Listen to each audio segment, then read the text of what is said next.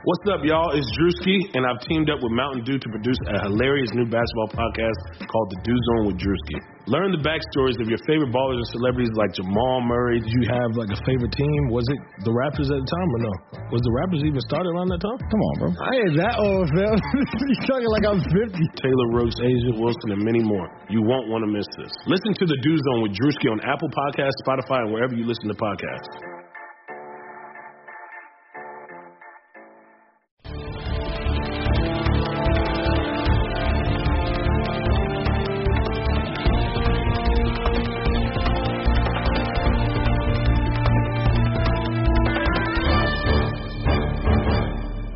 Everyone, and welcome into another episode of Kentucky Daily, a daily podcast covering your University of Kentucky Wildcats. I'm your host, Sean Smith, joined as always by my co-host, Derek Terry. Derek, did you have a nice weekend?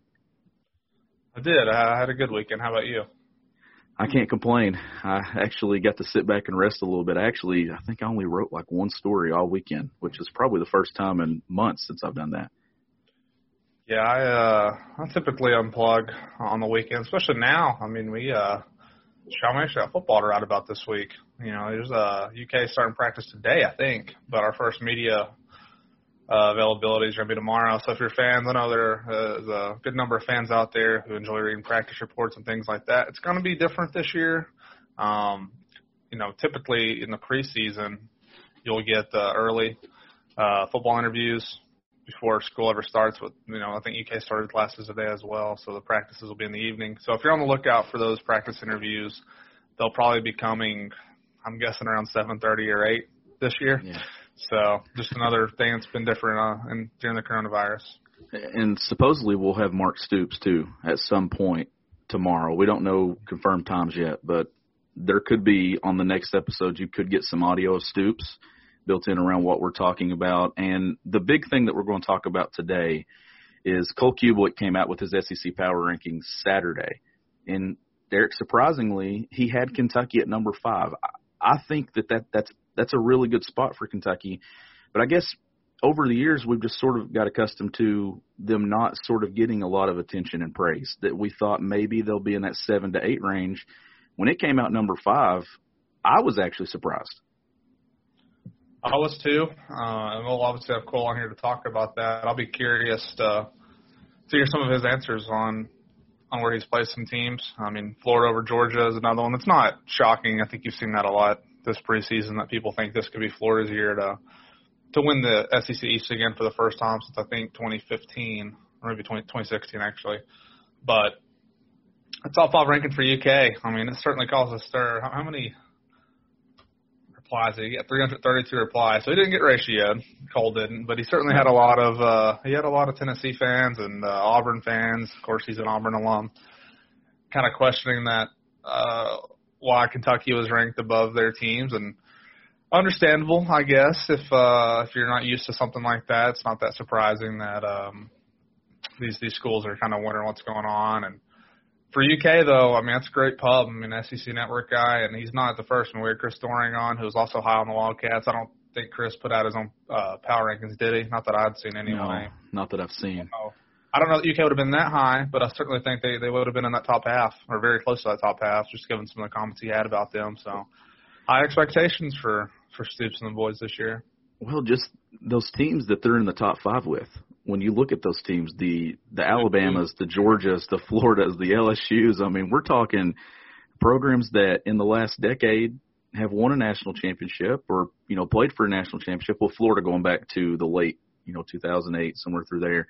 But I mean, that's where you want to be, right? Like if you've been one of those low tier SEC programs for most of your history, and I, I think we talked about this last week that you know you're moving into that middle tier, and you have to move to that middle tier before you get to the top tier. But I mean, what kind of? I mean, when recruits see that you're on that list, and Twitter's a, a popular place for it.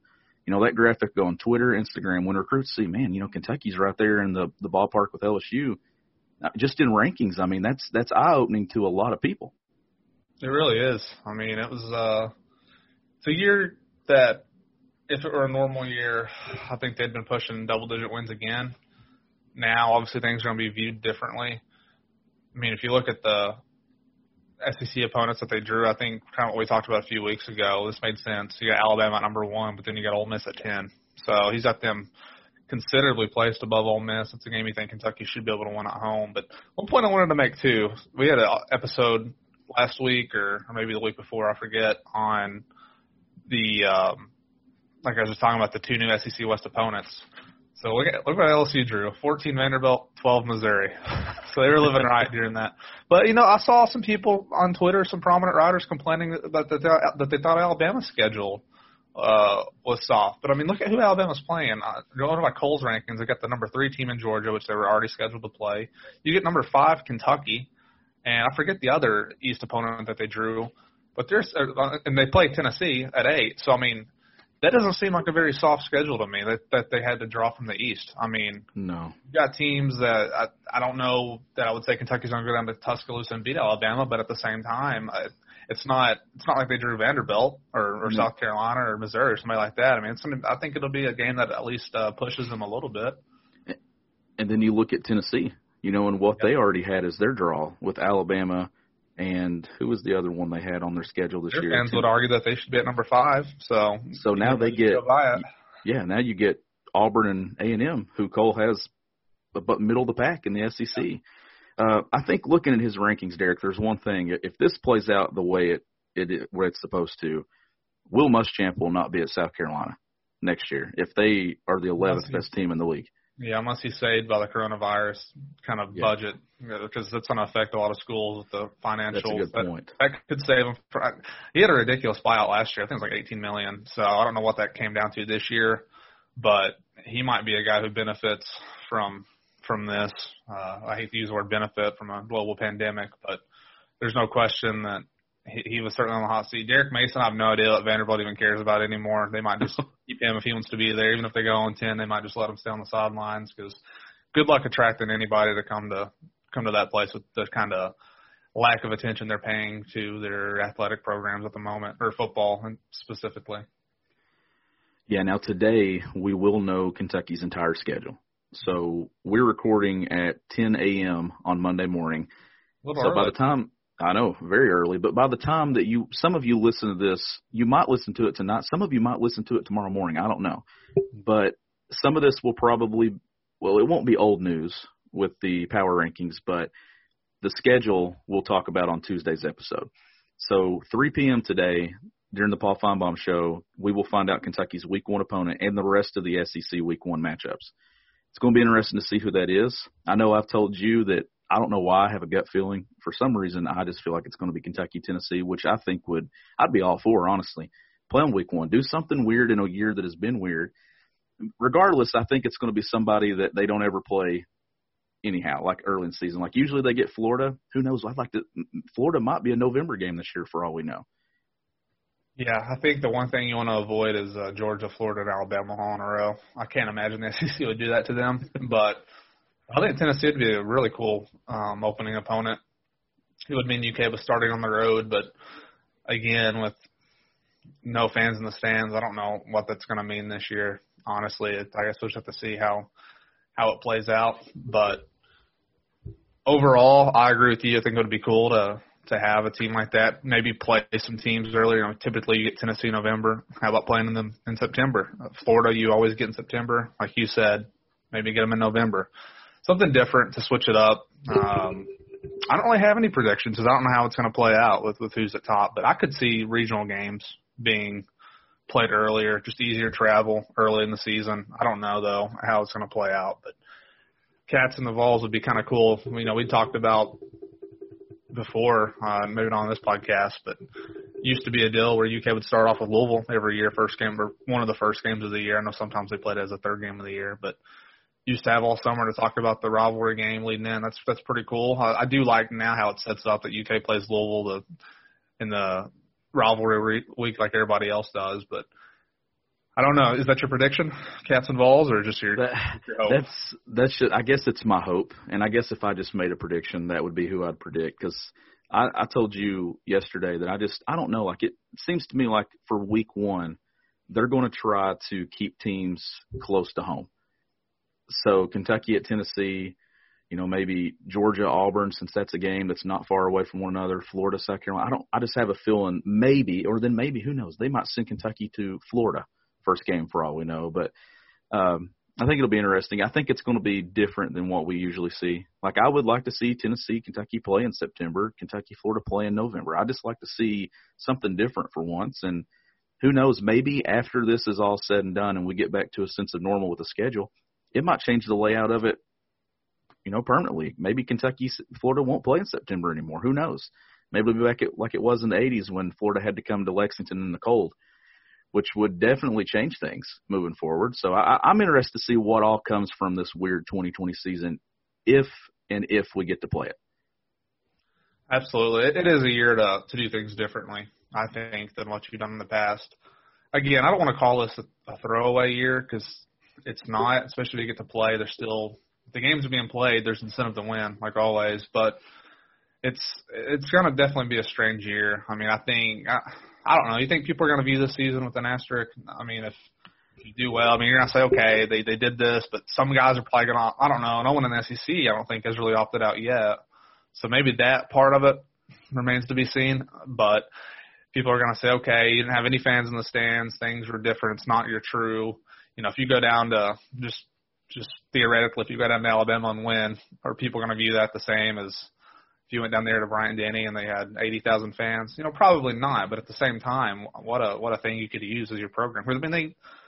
I don't think they beat Alabama on the road since the 20s or something like that. Oh yeah, years. So. beat them twice. Beat them twice in program history. So, I mean, you're you got opportunities, and it is a weird year, but I think depending on how it plays out, if we get into this thing and we're in October and it's going smoothly, I think it'll be looked at as just another year of SEC football. But regardless of what happens, we're going to look back to this year 20, 30, 40 years from now and be like, that was a weird time for everything in this world, including sports, and hopefully sports is a part of it. But uh, we're going to have Cole Cubelic on this episode, an interview with him. We're going to talk about his SEC power rankings. We're going to ask him why he's high on Kentucky. I think the offensive line is going to be a big topic, Derek.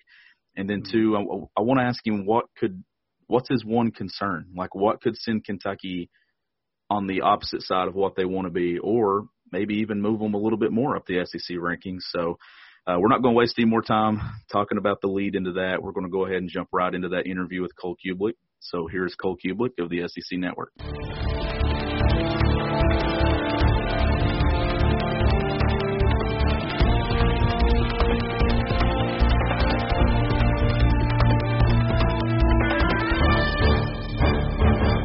Welcome back, everyone, to Kentucky Daily. As now we're joined on the phone by Cole Cubelic of the SEC Network. Cole, thank, thanks so much for joining us.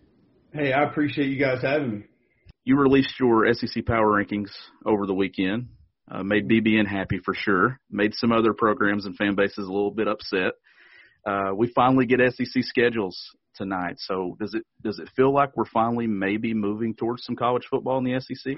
I think so. I, I think we've sort of been headed that direction for a little while now. I, I think we, we've been there's been some momentum.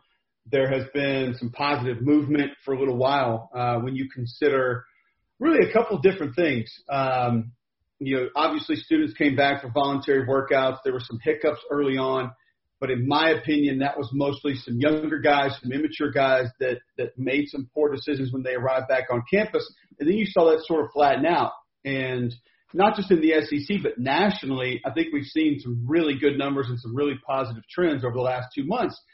People are going to point to Oklahoma and say, what happened? Lincoln Riley just gave this guy seven days off, which why in the hell you would do that right now with everything going on? I have no idea. Uh, one of the more questionable moves we've seen through this entire situation. But now we're going to get the people talking about students coming back. That's going to be a big point of contention. But I think overall, these athletic departments have found a way to manage this and minimize the risk. And we, we got the two non-conference opponents. We, we haven't seen a, a lot of, I guess, uh, how do I, how do I state this? We haven't seen a lot of extracurricular BS from SEC players regarding the season and what they think and a lot of negativity. So I think they're ready to move forward. And, and I think tonight we get the schedule, uh, we'll be one step closer to hopefully getting some real football. Cole, like Sean said, thanks for joining us today. Um, with those power rankings, what was it specifically that led you to put UK in the top five?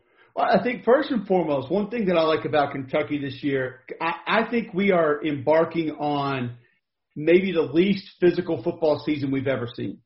Just because we didn't have a spring practice, and once we do get into fall practice, which begins for most teams today, I think personally these coaches are going to tiptoe through that thing. I mean, it's going to be walking on eggshells. You're not going to get you're not going to get a bunch of coaches that are out there going a bunch of middle drill and inside drill and Oklahoma, and they're not going to be going full speed to the ground very much because you're going to lose some guys to COVID this year. You're going to have some injuries. I mean, that was one issue in Oklahoma. They they already had three or four guys that were had season-ending injuries in that preseason camp that they had already had. Some players were disgruntled about that. So I think you're going to have to sort of ease your way into this because of that, where has the physical acclimation period taken place to get ready for this season? So Kentucky is good there. Up front on the offensive line, I think on the defensive line in the front seven, physicality is not going to be an issue for this team. You also have multiple running backs that I think can hurt you in different ways, and maybe you can offset the load and, and to steal an NBA phrase, have a little bit of load management with your backs early on because I think you have three very capable tailbacks on that Kentucky football team. You bring in some experience at quarterback, some experience in the secondary, and I, I just number one, I think what Brad White did with that defense last year was phenomenal. They were the number four pass defense in the nation. Nobody nobody talks about it. And then I think number two, you look at how Eddie was able to alter the offense throughout the course of the season. Well, now he's basically going to have both of those offenses at his disposal because you have a quarterback that's going to have some mobility what if Joey Gatewood gets eligible? Then you could have a guy that could maybe take a little bit of a pounding at that position. And like I said earlier, with multiple tailbacks, you can still run some of the Wildcat stuff or some of the, the option stuff you ran with Lynn Bowden last year. So I think Kentucky is more built for what this season's going to be. I think if you're relying on a lot of timing, a lot of quarterback, receiver, nonverbal communication, that kind of stuff, I think that's going to be more difficult to go out and execute this year than most other years. And you mentioned the offensive line. When you turn the tape on and you watch those guys, what do you like most about that group? Physicality and finish. I mean, they just they they played the game the way it was it's supposed to be played. And you can complain about some of the stuff that that Logan did last year, and I mean, I, I'll, I'll trade that before I'll trade a guy that I have to coach into playing the game in a physical manner every single day. Uh, you know, I, I can I can tell a guy not to jump on piles. I can't tell a guy to play through the whistle if he just inherently doesn't do that. That's much more difficult to bring that out in a guy than to take out a little something extra that's happening at the end of plays. But Coach Schlarman just does an amazing job of having these guys understand how to play the game. And I think it helped them a little bit last year that they didn't go as fast at times because that allows you to settle in and do that a little bit more. But there's there's been great communication. They've played well as a unit. And this this goes back to a couple of years. I mean, I can remember telling people about Jon Toth, and they thought I was crazy. That I thought he was maybe the second, third best center in the SEC when you had a couple of NFL centers that year, and people were wondering what the hell I was talking about. Uh, so this has been happening for quite some time. And I think now that standard is there, that expectation is there. And, you know, you, you got an NFL center in Drake Jackson. Uh, you, you probably have a couple of guys that are going to make rosters in Kinnard and Young. And I think you have some numbers, which is good. I mean, you have a couple of other guys that played some meaningful snaps last year, which I think will help a lot this year. I think depth is going to be massive in the SEC this fall. If we're talking about playing 10 conference games, depth is going to be huge. And I think they at least have a couple of guys who were able to assist and help and get some meaningful reps. Cole, a couple of months ago, uh, I spoke with Eddie Gran and Brad White on stability this year because when you looked around the league, there were some teams, Missouri um, had a coaching change, some other schools either had a coaching change or a coordinator change, and UK had none of that. They had a few position coach changes, but in the big scheme of things, there really weren't too many changes. Did you factor that into your rankings uh, at all? And, and if so, how much did that help out uh, UK spot? Yeah, a little, a little bit. Um, I still view Kentucky as more of a developmental program.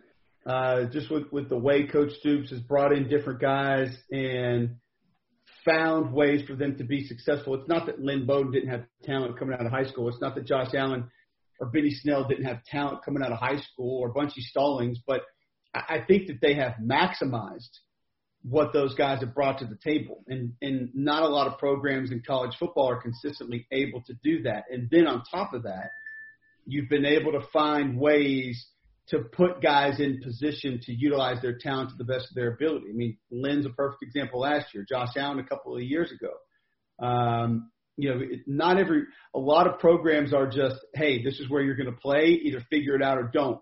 And I don't think Kentucky really operates that way. They find ways to help develop players and put them in position to be successful. So absolutely, because there's going to be a guy or two that we're not talking about. Like I mean, I'm like I feel like I know about Jamar Watson, but not many people are talking about him. I think he's going to have a good year, but there's going to be a guy or two on this team that we're just not talking about right now. That probably towards the end of the season we, we're saying, man, that, where'd that guy come from?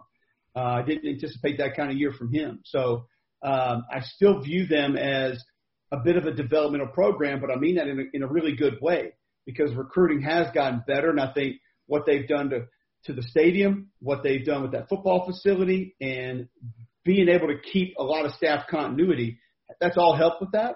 But at the same time, being able to take the two or three star guys that you do find and maximize their ability, that that's what's made the bigger difference for this program the last three years, in my opinion.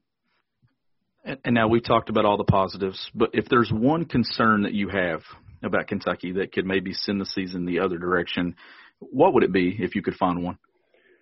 Uh, maybe wide receiver. I think I think Josh Ali could be a good wide receiver. Uh, I think he's fine.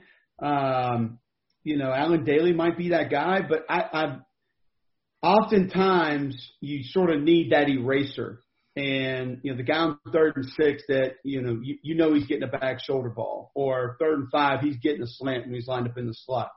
And and I don't know if they if they have that guy per se, but then I I, they haven't really had that guy the last few years.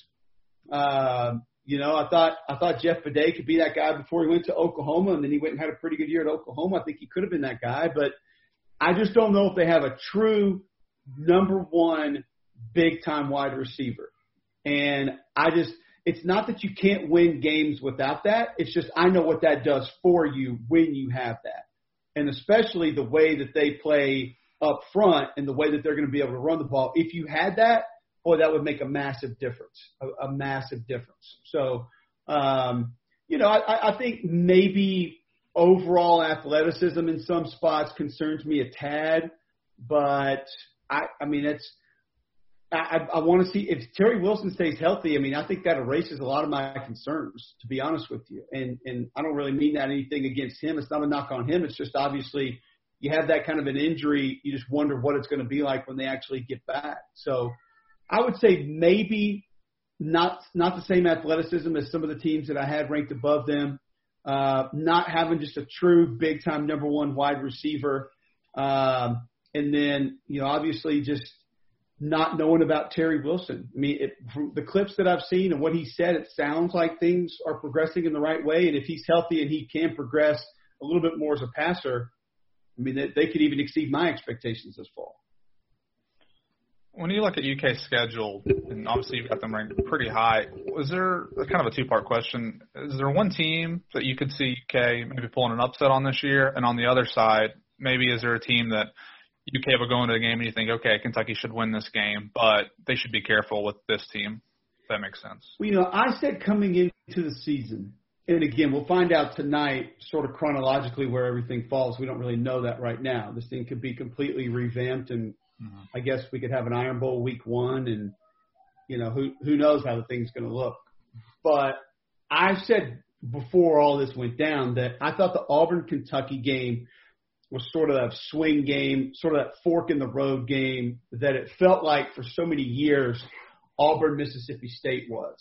Like there was a long time where it was week two, three, four, and Auburn and Mississippi State played, and it seemed to just be a grind out kind of a game, and whoever won that game sort of propelled off and had a really good year, and whoever lost it was kind of holding on to their bowl hopes for the rest of the season. I got 2013 is a perfect example. Everybody thinks about Ricardo Louis and the prayer and Jordan Hare and the kick six, but I mean Nick Marshall had to hit CJ Uzomah on a wheel route with like a minute 12 left in that game to actually go up at home and Mississippi State was in control of that game most of that game. 2010, you know, Cam Newton that offense, they couldn't do anything over in Starkville. I mean, they, they couldn't generate any offense. They get a big play late and find a way to win that game. I think it was like 17-10. They barely squeak one out, and then Auburn's off to the races. So, you know, there was a couple of years there where I think Auburn in between that was more well thought of, and then Mississippi State found a way to pull an upset, and then, you know, they're off to the races as well. I kind of thought that was the game because I there I have a ton of concerns about this Auburn team. You know, four new starters on the offensive line. I I don't know. You, know, you got Schwartz and Williams at wide receiver, but I'm a little concerned about Bo Nix and his progression as a quarterback. Uh, I want I got to see it to believe it. I don't know how Chad Morris, Gus Malzahn, the whole trading off the offensive handling is going to be, and then just it's. I think Auburn's got the best group of linebackers in the league but you lost a first round draft pick in the secondary, two other good corners, and two of the best defensive linemen, one of the best defensive linemen we've ever seen in this league, and another one that's probably one of the better ones we've seen in the last 10 years that are both gone. So it's, it's just tough to replace all that. Um, when you lose that much at the line of scrimmage, I just think life's going to be tough for a little while. So I thought that was sort of the game, and I think that still is the game, depending on when it is. I mean, obviously, if that thing's week eight, we'll I mean, we'll know what they are by then. It won't make as much difference. But if that's an early game, like that's the one that I look at and say, okay, maybe Auburn can prove that they do belong to be in the conversation in the West, or if Kentucky's a real player in the East and they find a way to get that one, uh, now I think a lot of people's eyes will open up about Kentucky and think that they might be for real in 2020. Sounds good, Cole. Uh, we really appreciate you taking some time to join us. Hopefully, here in about four or five weeks, we're we got some football to watch. I hope so. I'm glad you guys had me on, and look forward to doing it again soon. Absolutely. He's Cole Cubelic, and you're listening to Kentucky Daily. We'll be back right after this.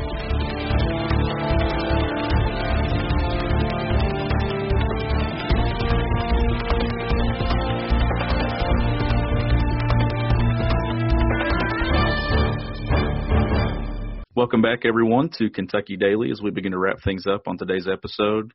Uh, Derek, that was a really solid interview with Cole Cubelic. You can tell he does he does his work. He knew Le'Allen Dailey, you know, all the names, the names that not a lot of people probably, if you watch Kentucky football from an out from another vantage point in the SEC, you probably don't know some of these names that he threw out there. I, I like that he mentioned, you know, Boogie. I think Boogie's the guy that's going to that's flown under the radar for a while that could have a huge year.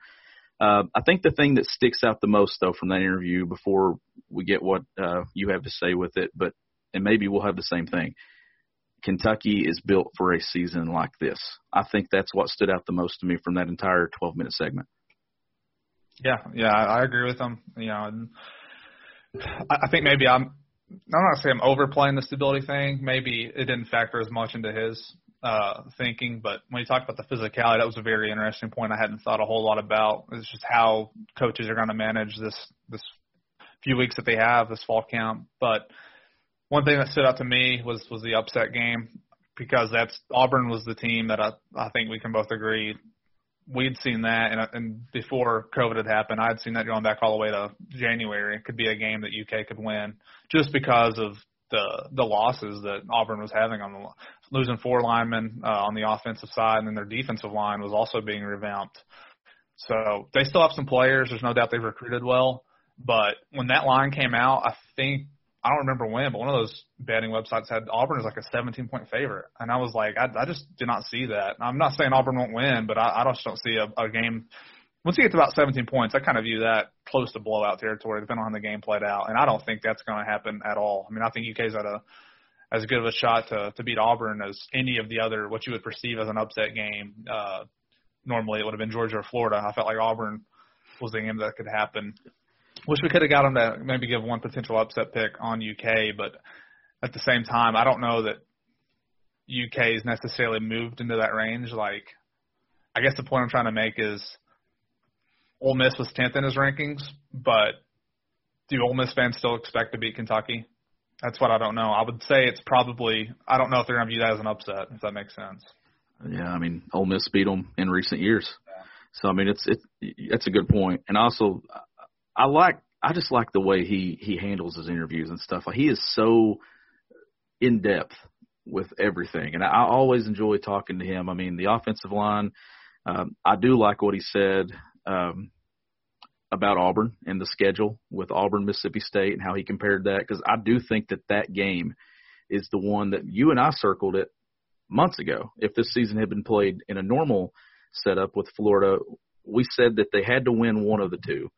That you, if you want to compete in the East, you know you've got to win that East-West crossover game. That's like the year Kentucky played Texas A&M. If they could have gotten that game, it might have changed things. So it's uh, just going to be interesting to see how this schedule sets up later. Uh, there's going to be one bye week that I think is very crucial. Where does that game come? Who does it divide between? Who do you get coming off of that bye week? Because, like he said, the, the preparation and the physicality, I hadn't even thought of that when it come to, you know, how coaches are going to have to manage this. Uh, I think too, one more thing before we wrap up, I like how he mentioned the secondary. You know, they didn't get a lot of attention for the numbers that they had last year. I think that sort of just got swept under, you know, the mat a little bit. But that defense under Brad White, they improved significantly. And uh, Derek, I'm just I'm hoping that we have some football here in a few weeks, and we might be on Yahtzee watch today. Yeah, um, certainly they certainly are on, on Yahtzee watch. Maxwell Hairston, a defensive back from Michigan, a state that Kentucky has been hitting pretty hard here lately. Um, he's announcing around 3:30, I believe that's Eastern time. Um, but a kid who I believe is not ranked super high right now, but he was one of those kids that for whatever reason, even though there weren't camps going on or anything like that, he he's received a bunch of offers during I think uh maybe May, April or May. Kentucky was one of those schools that jumped in, and then he had Minnesota, uh, which is a school these days that's recruiting very well. Had a great season last year. I mean, if you can beat them out for a recruit, kind of in the Midwest, that's that's a, that's a good win. Uh, Virginia Tech's another school in this finalist, but I'm looking for him to commit to UK today and become the first commitment here uh, that we've seen in a few weeks, I believe. Yeah, and it looks like things are moving on the basketball side before we wrap up uh, with Bryce Hopkins, the kid that just decommitted from Louisville. It, it looks like things are picking up between him and Kentucky. And I will actually be in Oak Park, Illinois, later this week, where he's from. So I'm, I'm working on possibly setting something up for us there. Who knows, Derek? Maybe if that thing plays out in Kentucky's favor, we might be able to get him on here. So uh, that'll be something to watch in the next few weeks too, as well. But uh, this has been another episode of Kentucky Daily. Uh, we're going to start uh, doing advertising pretty soon, so we'll give our emails. Mine's gobigbluecountry at gmail.com. Derek is Derek terry17 at gmail.com. Uh, you can hit us up on Twitter. Uh, if you have any suggestions, thank you so much for the five star ratings and the reviews. Keep them coming. We greatly appreciate it. And we will have some schedule talk for you on tomorrow's episode. See you tomorrow.